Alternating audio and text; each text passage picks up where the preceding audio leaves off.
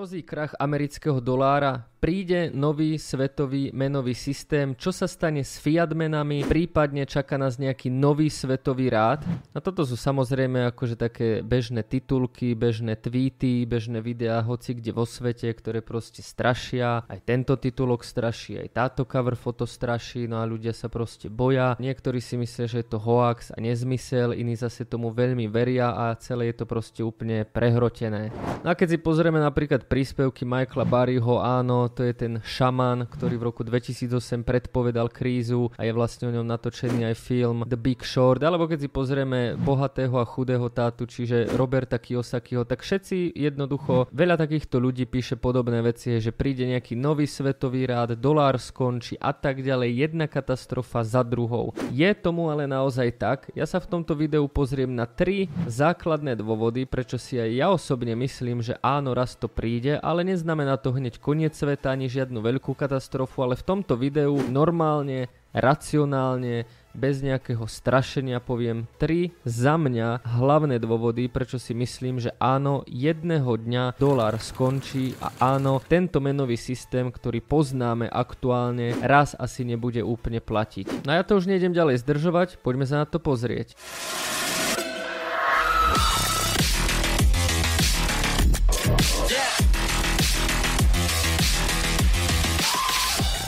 Ešte predtým, než začneme tému, tak dovolte, aby som dal také malé marketingové okienko. Dole pod týmto videom aj v pripnutom komentári máte dva Discord linky. Jeden Discord link je na investície vo vrecku, ktoré sú stále zadarmo, ale čo skoro už budeme prechádzať do platenej verzie. A druhý Discord link je na free krypto členstvo od trinásteho marca do dvadsiateho marca. Stačí sa tam len pridať a trinásteho sa vám všetko zapne. To by bolo z marketingu všetko, no a poďme na video. Tak vy ste už asi podobných tituliek, článkov a príspevku na internete videli milióny, otravuje s tým najmä Kiyosaki, ale aj rôzni odborníci, ktorí buď na jednu stranu akože úplne strašia, že koniec sa blíži.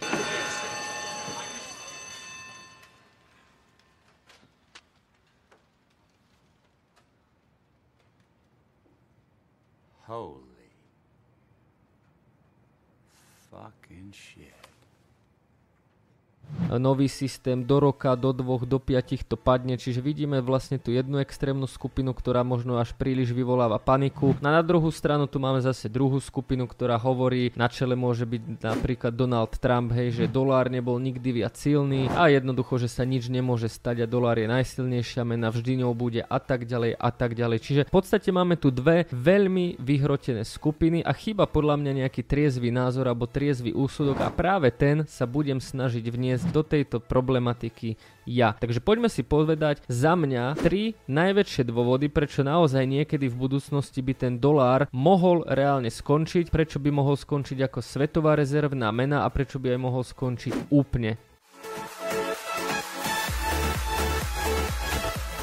V prvej časti sa odvolám na Mikea Maloneyho, možno ho poznáte, on je veľký zastanca zlata a striebra, no a on má jednoducho na YouTube takú rubriku, ktorú vám za chvíľu aj ukážem a s týmto som ja začínal asi v roku dvetisíctrinásť, keď som sa začal venovať práve zlatu a striebru. Až neskoro dva roky som prišiel na Bitcoin. V týchto videách on vlastne vysvetľuje a povie jeden fakt, ktorý som si okamžite zapamätal a trvá dodnes. sto percent všetkých fiat mien v minulosti historicky zanikli. Neexistuje ani jedna mena, ktorá by akože prežila celý nejaký dlhý časový úsek. No a toto je vo svojej podstate pravda, pretože my keď sa pozrieme do histórie a pozrieme sa napríklad na našich starých rodičov, tak tí zažili hneď niekoľko menových systémov a zažili takisto niekoľko mien. Keď sa pozriem na Slovensko, tak moji starí rodičia zažili československú korunu, potom zažili slovenskú korunu a teraz majú euro. Čiže za, len za život mojich starých rodičov sa zmenili tri meny a takisto sa zmenili menové systémy, pretože za Zatiaľ, čo do sedemdesiateho prvého bol tzv. Bretton Woodský menový systém, kde si si v Amerike mohol doláre zameniť za zlato, tak od roka sedemdesiattri tento menový systém padol. Takisto sme tu mali vlastne nejaké pevné kurzy, floating kurzy. Ak hovoríme o tom, že teraz dolár by tu mal byť naozaj do konca vekov, tak je to asi príliš trúfalé. A keď sa pozrieme na toho Mikea Maloneyho, tak práve toto video, smrť amerického dolára ako rezervnej meny, tak on v tomto videu, ja vám ho ináč kľudne dám aj dole do popisu, časopisu, o, odporúčam si ho pozrieť. Mike Maloney je Američan, ale napríklad toto video, keď si dáte nastavenia, viete si ho pustiť vlastne so slovenskými titulkami, tak on tu tridsaťšesť minút hovorí vlastne všetky dôvody, prečo si on konkrétne myslí, že raz naozaj ten dolár skončí. Začína samozrejme tým, že v minulosti skončili všetky iné fiat meny, ale ja by som chcel pustiť len túto ukážku, ktorá ako keby ten môj názor jemne doplní. Takže poďme si to pustiť. Zambia, you can go to jail if you use U S dollars. Uh, quantitative easing number three. They have announced at the Federal Reserve that they're going to be, they're starting with forty billion dollars of currency that they're creating each month, and now it jumps to eighty-five billion dollars. That's more than one trillion dollars a year. No a toto je práve ten dôvod, hej, alebo vlastne v celom tomto videu, o, tu na čo vidíte na tej časovej osi, tak vlastne túto časovú os Mike Maloney používa, že sú to tzv. Klinčeky do rakvy americkému doláru. A on tu popisuje niekoľko udalostí, ktoré podľa neho vlastne ten dolár sabotujú. No a tých dôvodov je naozaj niekoľko. Samozrejme kvantitatívne uvoľňovanie, vojna vo Vietname, ten rok dvetisícosem, Čína, Brazília, nejaké obchodné pásmo. Ale ja tu v podstate nechcem prerozprávať to, čo hovorí Mike Maloney, takže to video si určite pozrite, ale chcem v jednoduchosti povedať to, že naozaj história nám ukázala, že fiat mena, to znamená mena, ktorá je nekrytá, môžeme si jej koľkokoľvek natlačiť, ešte nikdy v minulosti proste neprežila. sto percent fiat mien vždycky časom zanikli a sa znehodnotili a skončilo to hyperinfláciou. No a nemusíme ísť ďaleko do sveta, ale keď sa pozrieme na krajiny ako Turecko a jej líru, keď sa pozrieme krajiny ako Venezuela, keď sa pozrieme na krajiny ako Argentína, tak hyperinflácia Hyperinflácia je témou vlastne aj dnešných dní a my síce v Európskej únii a v Európe nemáme hyperinfláciu, ale takisto si musíte usúdiť, že inflácia devätnásť percent v Českej republike, zhruba pätnásť percent na Slovensku takisto nie je normálna. Ak sa ešte pozrieme na tie menové systémy, tak samozrejme sa menili aj menové systémy. Ono to zhruba vychádza, ak sa nemýlim, každých štyridsať rokov sa zmení menový systém, pretože uh, my od roku devätnásť sedemdesiattri máme tzv. Manažovaný floating, to znamená, že tie fiat meny, ktoré existujú, ako doláre, ako napríklad už dnes aj euro, koruny, tak ich kurzy sa navzájom pohybujú a tieto rozdiely vlastne môžeme obchodovať na Forexe. No ale kedysi to tak nebolo. Kedysi tieto kurzy boli klasicky pevne dané a predtým napríklad sme tu mali ten Bretton Woodsky menový systém, kde jeden dolár bol krytý zlatom, predtým sme tu mali nejaký zlatý štandard a tak ďalej a tak ďalej do histórie, to už asi ani nemusí moc ísť, že sme tu mali nejaké zlaté mince, nemali sme papierové peniaze a tak ďalej. A čo tým chcem jednoducho povedať? História nám ukazuje, že zhruba každých päťdesiat rokov sa zmení aj ten menový systém, pretože ten menový systém príde do nejakého bodu, kedy je proste neudržateľný. Krásne to vidieť aj teraz na Európskej únii, eurozóne a eure, kde tento projekt vznikol ani nie päťdesiat rokov dozadu, ale vznikol v podstate v tomto tisícročí a už teraz sa absolútne otriasa v základoch, pretože v Európskej únii sú proste štáty, ktoré to euro nechcú. V Európskej únii už máme jednu krajinu, ktorá odišla, Brexit. A v Európskej únii máme aktuálne problém, že ten juh, ktorý je ekonomicky veľmi slabý, tak Európska centrálna banka vlastne nemôže zdvihnúť úrokové sadzby, pretože tá južná vetva typu Taliansko, Španielsko, Portugalsko by skrachovala. No a práve na to doplácajú štáty toho severu alebo Pobaltia ako Estonsko, kde je naopak tá inflácia obrovská a oni by práve potrebovali, aby Európska centrálna banka zvýšila úrokové sadzby, lenže to sa nestane, lebo by práve tie južné krajiny skrachovali. Takže ak sa pozrieme do histórie, tak naozaj môžeme vidieť, že pravidelne sa ten menový systém vo svete mení a rovnako môžeme povedať, že všetky fiat meny časom proste skrachovali, zanikli a prišli nové meny. Čiže to je prvý dôvod. No a poďme na dôvod číslo dva.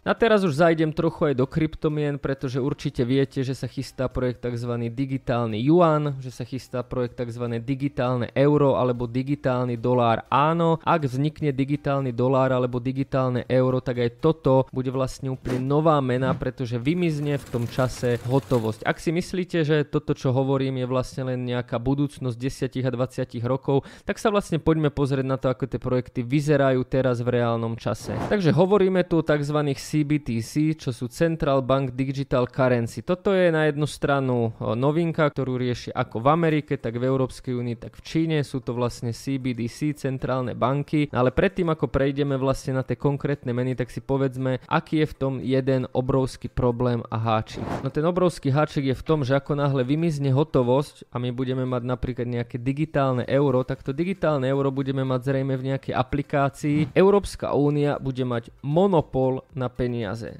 Nebudeme mať žiadnu inú alternatívu. sto percent našich príjmov budú niekde v aplikácii, v nejakom internet bankingu a sto percent nad kontrolu nad tými sto percent bude mať jedna jediná inštitúcia. Hovoríme tu o tom, že dnes napríklad si môžeme ísť za hotovosť, napríklad za desať eur kúpiť nejaké potraviny, nikto o tom vlastne nevie, ale ako náhle prídu C B D C, tak je to obrovský zásah do súkromia, pretože tá jedna konkrétna centrálna autorita bude vedieť presne, koľko zarábame, kedy nám chodí výplata, kedy nakupujeme, čo nakupujeme, ako nakupujeme. Čiže napríklad vy, ak predáte cez bazoš niekomu PlayStation, tá centrálna autorita to bude vedieť, môže to zisťovať.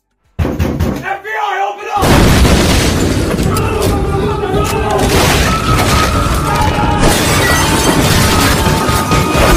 No ale čo je horšie, tak môžu prísť aj veci takého typu, že napríklad ak ekonomike sa nebude dariť a bude spomalená, a tá centrálna autorita bude chcieť, aby ľudia míňali, tak jednoducho povie, OK, ak budete držať na svojom účte peniaze viac ako šesťdesiat dní, tak vám tam dáme negatívny úrok, že sa vaše peniaze budú znehodnocovať a tým napríklad tá centrálna autorita prinúti tých ľudí míňať. Alebo môže dať, že každý, kto nakúpi nové motorové vozidlo, tak desať percent dáme cashback z tejto platby. No ak si myslíte, že je to nonsens, tak sa choďte pozrieť do Číny, pretože práve tam už niečo také dokonca testujú. Čiže na jednu stranu C B D C, áno, všetko bude digitálne, všetko bude, všetko bude pod jednou centrálnou bankou, hotovo zrejme zmizne, ale tým zmizne aj úplná naša sloboda, úplne naše bezpečie a tie centrálne banky si s tými peniazmi budú môcť robiť, čo chcú. Budú chcieť nakopnúť ekonomiku, budú nás nútiť, aby sme míňali. Budú chcieť spomaliť infláciu, ako napríklad teraz, tak nám dajú nejaké úroky za šetrenia, že jednoducho peniaze, aby ostávali na účte, aby sme ich nemíňali, tým pádom nám dajú nejaký zaujímavý úrok a tým pádom sa cash flow na tom svete nejakým spôsobom spomalí. Čiže áno, je to budúcnosť, ale taká otázka znie, či takúto budúcnosť vlastne chceme. A keď sa pozriem už na tie konkrétne veci, tak toto je článok z Ameriky, čiže budeme sa hovoriť o americkom digitálnom doláre. New Yorkský Fed vlastne už spustil dvanásťtýždňový pilotný program, bolo to na prelome rokov, čiže v čase natáčania tohto videa v marci už tento pilotný program funguje, kde niekoľko bank a aktivistov už mali vlastne testovať tento digitálny dolár. Na celé toto testovanie by sa malo zakončiť vlastne e-cashom a v marci, čo je teraz, čiže ja to budem sledovať a keď ohľadom tohto niečo uvidím, tak to dám do nášho Discordu. No a podľa vlastne mnohých vyjadrení realita je taká, že cash, čiže hotovosť, čiže tá fyzická mena, tie papieriky a tie mince sú na ústupe a proste opúšťajú tú ekonomiku, cez deväťdesiat percent platieb už jednoducho je elektronický, hypotéky sú elektronické, všetko je elektronické, no a samozrejme to, čo je elektronické, viete krásne do detailov kontrolovať, daniť, manipulovať a jednoducho všetko. Takže tu si môžete prečítať celý článok. O digitálny juan, to znamená Čína je na tom už trochu popredu, pretože toto je článok zo septembra dvetisícdvadsaťdva, kedy Čína už spustila apku pre digitálny juan. Čiže keď sa pozrieme na tie C B D C a na tie digitálne meny, tak záver je zhruba takýto. Čína je v tomto konaní najďalej, majú už funkčnú aplikáciu, digitálny juan sa tam už pripravuje. Európska únia takisto vyvíja svoje digitálne euro. Keď si všimnete rôzne vyjadrenia Európskej centrálnej banky, tak práve dosť negatívne sa vyjadruje na Bitcoin a aj tá MICA, ktorá má prísť a nadobudnúť platnosť v roku dvetisícdvadsaťštyri a dvetisícdvadsaťpäť. Keď si ju pozrieme, tak je tam dosť veľký a ostrý boj proti stable stablecoinom, pretože stablecoiny, ako ich dneska poznáme na kryptomenách, čo sú napríklad Tether, U S D C, Paix alebo daj, tak sú v podstate konkurenciou digitálneho eura a digitálneho doláru, čiže je úplne jednoznačné, že centrálna banka, v našom prípade tá európska, keď chce svoje digitálne euro, tak samozrejme musí zamedziť nejakým spôsobom používaniu súčasných stablecoinov, pretože ten efekt je rovnaký, akurát to nemá tá centrálna banka pod kontrolou. V Amerike je ten digitálny dolár už takisto ďalej, sú tam pilotné programy, rôzne banky to testujú, skúšajú a uvidíme, myslím si, že je to hudba chudoba budúcich rokov. Takže ak by som sa vyjadril k digitálnym menám, tak myslím si, že je otázka času, kedy naozaj hotovo zmizne, kedy dolár, ako ho teraz poznáme, zmizne, bude nahradený digitálnym dolárom, euro bude nahradený digitálnym eurom a takýmto štýlom sa pôjde ďalej. A tretí dôvod, možno ten najzaujímavejší, o ktorom mnoho ľudí nevie, prečo by dolár ako svetová rezervná mena mohol úplne skončiť alebo dolár celkovo prestať existovať, je tzv. BRICS. A vy, čo ste ešte nepočuli túto skratku BRICS, tak je to zoskupenie krajín, a to konkrétne Brazília, Rusko, India, Čína a Juhoafrická republika. A keď sa pozriete na tieto krajiny, tak hneď si vieme urobiť veľmi rýchly prepočet, že v týchto krajinách žije cez štyridsať percent celého obyvateľstva na svete, pretože tam máme veľmi ľudnaté krajiny, ako je Čína a India. Takisto tieto krajiny zaberajú značnú plochu geografickú celej zemegule, pretože tam máme obrovské štáty, ako je Rusko, ale v podstate aj Čína, India, Brazília sú rozlohou obrovské krajiny. Takisto tam máme krajiny z rôznych kontinentov, ako Južná Amerika, Afrika alebo Ázia. No a tieto krajiny vytvárajú celkovo viac ako dvadsaťpäť percent svetového há dé pé. A celá táto iniciatíva BRICS vznikla v roku dvetisícdeväť. Na jedna z hlavných motivácií BRICSu, že vznikol v roku dvetisícdeväť, bolo jednoducho posilniť svoju spoluprácu na poli voľného obchodu, na poli nejakých technológií, na poli bankovníctva, na poli energetiky a tak ďalej. Ono, není to žiadne prekvapenie, pretože Spojené štáty americké sú spojenie tých päťdesiatjeden štátov, čiže aj oni majú Spojené štáty americké, sú samotné zoskupenie. Takisto Európa sa začala spájať do tzv. Európskej únie a práve tá Európska únia sa vyznačuje tým, že má svoju vlastnú menu euro, má voľný obchod, má vlastne štáty, ktoré patria do tej Európskej únii, majú vlastne nejaké výhody oproti tým iným štátom. Na ten štát, ktorý do Európskej únie nepatrí do tohto zoskupenia, tak napríklad keď do neho cestujeme, musíme mať pás alebo občiansky preukaz, je tam väčšinou iná mena a tak ďalej a tak ďalej. No a preto si v roku dvetisícdeväť tieto krajiny povedali, že Amerika má svoje zoskupenie, Európa má svoje zoskupenie, jednoducho aj oni chcú svoje zoskupenie, medzi sebou zlepšia svetový obchod, dohodnú v rámci energetiky. No a keď sa pozrieme znova na to zoskupenie štátov, tak nie je to úplná náhoda, pretože Čína je najľudnatejšia krajina sveta. To znamená, že má obrovskú pracovnú silu. Ten ľudský faktor Číne a Indie je naozaj obrovský. Oh, damn. I say, I seem to have sewn a shoe to my hand. May I go to the nurse? Replace him! Ah!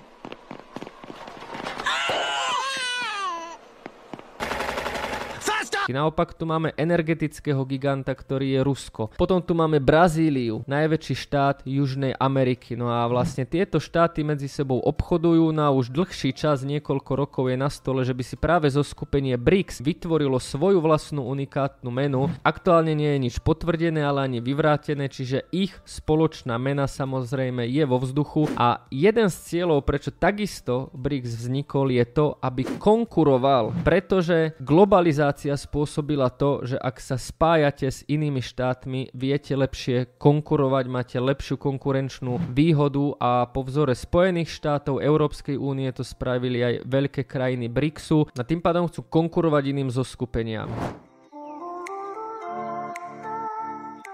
Aj keď titulok tohto videa, náhľadový obrázok, je značne clickbaitový, čo uznávam, tak keď sa pozrieme akože logicky, odbremeníme sa od toho extrému, ktorý hovorí, že všetko tu skončí a koniec sveta, nový svetový poriadok, ale takisto dáme si aj trochu skepse od toho, že všetko je v poriadku, nič sa nemôže stať, a dáme si takú tú zlatú strednú cestu. Tak jednoducho história nám ukazuje, že každá fiat mena časom skolabovala a skončila, a takisto nemôžeme ignorovať nové zoskupenia ako práve BRICS, nemôžeme ignorovať nové technológie, ktoré práve priniesli kryptomeny, a po vzore kryptomien zrejme vznikajú nové digitálne meny. Čiže hovorí teraz, že dolár tu bude na veky vekov, je podľa mňa akože dosť odvážne. Ja osobne by som to netvrdil. No a verím, že sa vám toto video páčilo. Ak áno, dajte like, dajte odber, no a my sa vidíme pri ďalších videách.